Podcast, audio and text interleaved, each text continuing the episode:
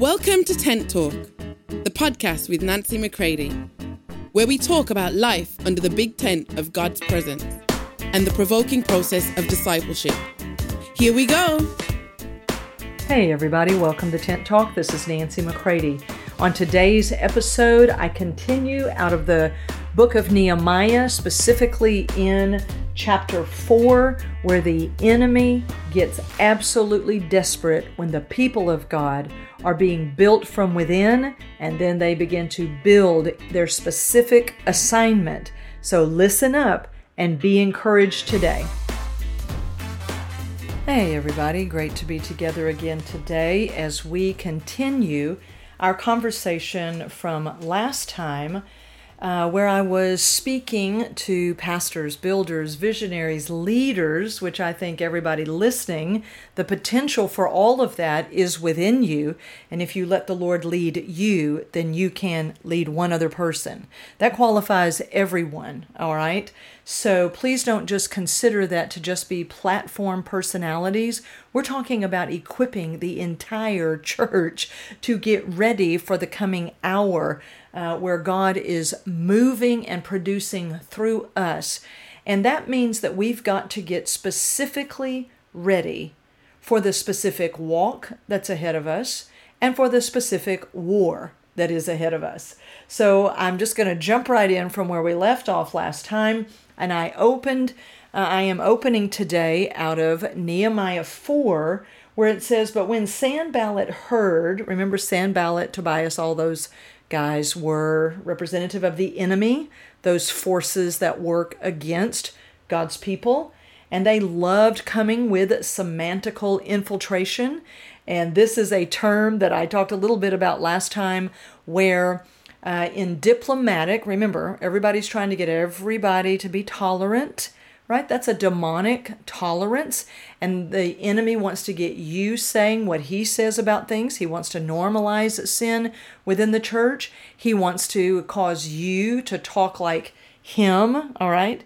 And uh, what we've got to recognize is when the enemy is lobbing all of these things towards us, uh, we do not have to fall prey to that. We do not have to be outwitted. We can be sharp, sober, sons if we let God build us from within, disciple us in the private place, and then, my friends, I'm telling you, we will begin to move forward in a sharp, sharp, alert way with such spiritual sobriety, which is a part of being drunk in the Holy Spirit, is deep spiritual sobriety. All right? So, watch this semantic infiltration. It says, But when Sanballat heard that we, were building the wall, he was angry and in a great rage, and he ridiculed the Jews. Now, watch this ridiculing, mocking um, uh, voice that comes. And he said before his brethren in the army of Samaria, What are these feeble Jews doing? So, one right there, he comes at you and you're feeble, you're weak, you're nothing. If everybody knew what you were doing in private, you know, he just comes with a full vengeance. And he's usually going to be speaking things he's been speaking to you your entire life. The second thing is that will they restore things at will and do it by themselves? And so uh, it is uh, so very key to recognize that they are after them, that they're going to attack them and ridicule them. Like, really? You think you're going to restore things at will? You think it's going to be by yourself that you're going to be able to do this? All right. The next question, he says, the enemy says, is will they try to bribe their God with sacrifices? All right. It says, will they finish up in a day? It attacks every layer of building. You watch this. Will they revive the stones out of the heaps of rubbish, seeing they are burned? All right.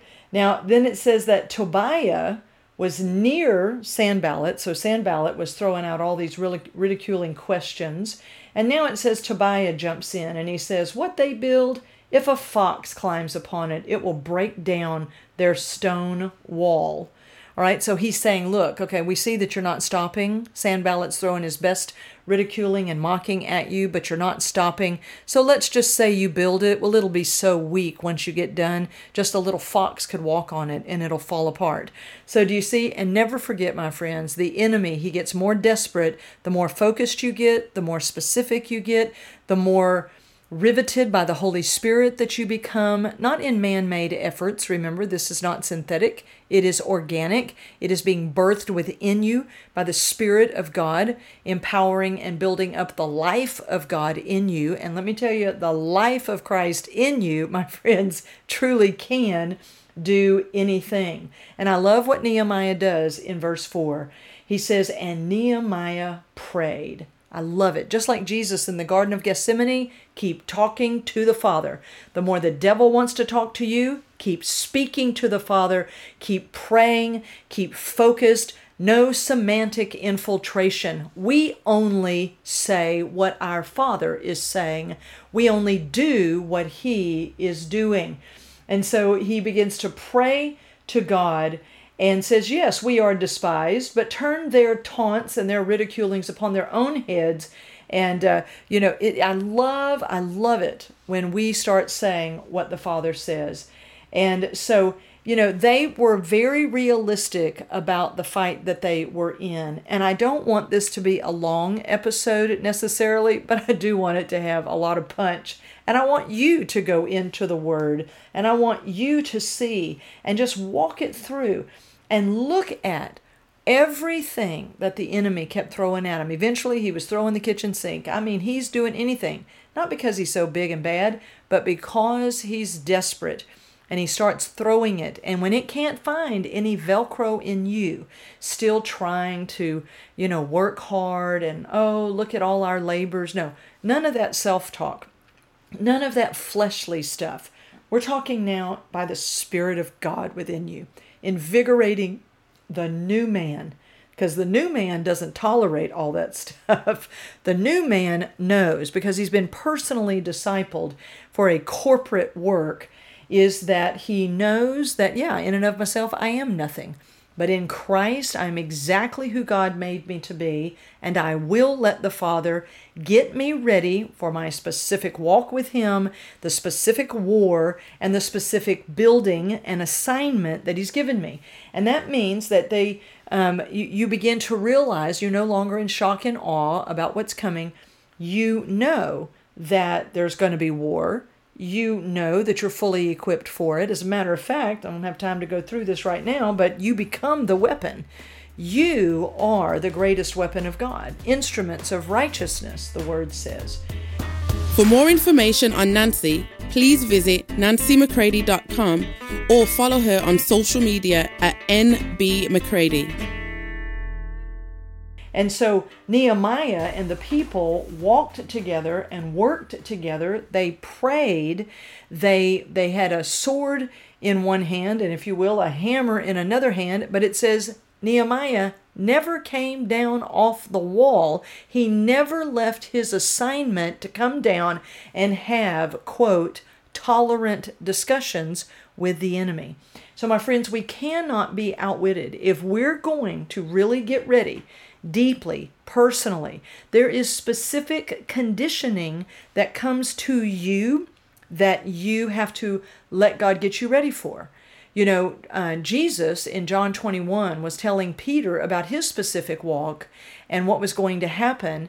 And so that Peter would follow him, he said, You follow me, Peter. And Peter's like, Hey, what about this guy? What about John? And Jesus said to Peter, Peter, if I let that man live or die, what is that to you? You follow me. You see, there was a specific walk that was going to have to happen, specific things that were on Peter's path that were not on John's. Yes, they served the same Jesus, the same kingdom, the same Father, they had the same DNA, but the, and they were in the same assignment, if you will, the kingdom of God. But the specifics of their walk in their personal obedience to Christ in the building of his church was going to require specific things for each one. This is why, my friends, we have to leave a herd mentality in the church and we've got to get sons who understand they're being specifically formed and fashioned for such a time as this. And by the working of the Holy Spirit, we are brought into destiny relationships that we come together for a work, an assignment, all right? But that doesn't make us all clones of each other, all right? So, this is a huge part of the processing that gets us ready as the people of God so that we can go after uh, that which God has always wanted the hearts of people, territory that belongs to Him. All right. So I want to wrap this up today. I wanted to keep it very short today because I want to get your attention. I want you to understand that as those of our brothers who went before us, so it shall be for us. And yet we've got a specific place in history, my friends, a specific baton that we need to take from the generation before us. We've got things that we've got to do and we've got to pass on to the generations right now. This is such a powerful time for the people of God. And I tell you, it's days of great glory and days of great trouble. But my friends, we were made for these days. This is what we've got to step into the deep, the deep grace of God that will fit us and ready us for the specifics of our assignment, our task. So, next time when we get together, I'm going to talk a little bit about the introduction to grace and then the fullness of grace that we must go into. Too much of the church has gotten enamored with the introduction to grace and they don't think there are works that they need to take hold of or conditioning or maturing. And we've got to be those who keep continuing on into the progressive fullness of God's grace within us that gives us the literal ability to live and function and do that which He's given us to do. All right? So I hope this encourages you today. I look forward already to our time together next time here on Tent Talk. Until then, I love you all and I'm praying for you. If you'd like information on how to book Nancy McCready for an event or speaking engagement, visit nancymccready.com.